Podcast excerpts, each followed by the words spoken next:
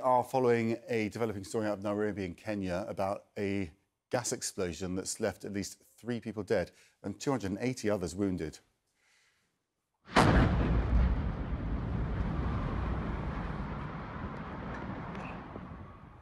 According to the Kenyan government, a huge ball of fire was caused by gas that a truck was carrying. It apparently exploded at a gas plant.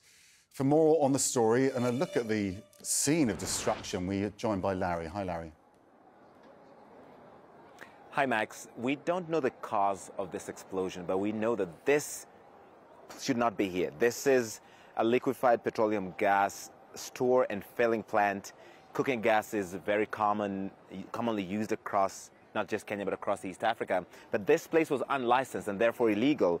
The regulator here in Kenya says they applied for licenses in March, in June, and in July, and they were denied all three times for safety reasons. They're too close to a residential area, and therefore, in the event of a blast, like what happened last night, it would affect so many people that live around here because this is a densely populated area. And in fact, that is what happened. So the question for so many in this community is why was this allowed to be here so long, even after the place was demolished at least twice, according to the Petroleum Institute of East Africa, and the owner of this place was even convicted and jailed, should have gone to jail for five years, only served a one year sentence, and then came right back to doing it again. And this is the impact of that. A huge ball of fire ignited over Nairobi's night sky. Oh my God the screams of onlookers piercing through the sound of flames. Emergency workers racing to the scene after a gas truck exploded at what officials are calling an unlicensed plant late Thursday evening, burning down a warehouse and damaging surrounding homes. The tears of this woman falling onto a lost loved one. Multiple dead, with hundreds of others wounded. 1 kilometer away. The fire caught up with me from almost one kilometre away as I was escaping. The flames from the explosion knocked me down and burnt me on my neck and back, as you can see. Nairobi police are calling it a crime scene and opened an investigation on Friday. Nearby residents watching in silent shock as crime investigators dig through the ash that less than 24 hours ago were their homes. Businesses hollowed out the scars of the flames burned in these shop walls, the extent of the damage spreading for miles.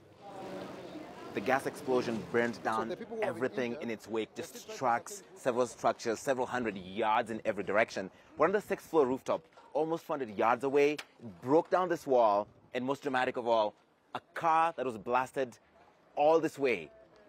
Parts of the car here, the rest of it strewn all across this area, and we're just a mile away from Kenya's main airport as we see a plane landing there.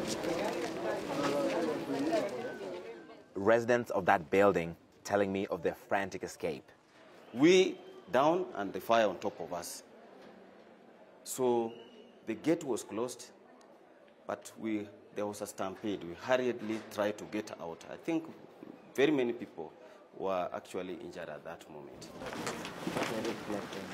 government officials already dubbing the incident as a consequence of corruption, vowing to shut down the unlicensed company who was operating inside the cooking gas filling plant.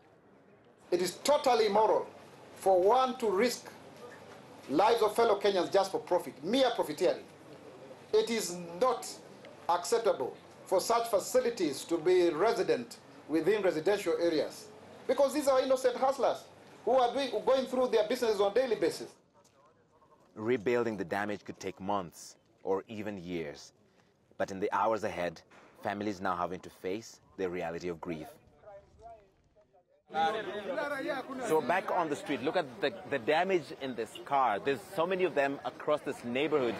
And this is just the impact of that gas explosion that you see in this area. The building you saw in that piece, by the way, that's all the way back there. You see the damage on the wall. And the most extraordinary thing, having been in this scene, because it's a densely populated area, this explosion, if it happened in the middle of the day, there could have been hundreds of casualties. All the people you see here around, these are people that live here. So if they were out on the streets going about their business and this happened, the devastation could have been unspeakable, Max. Uh, yeah, is one blessing, isn't it? Uh, Larry, thank you so much for joining us from Nairobi.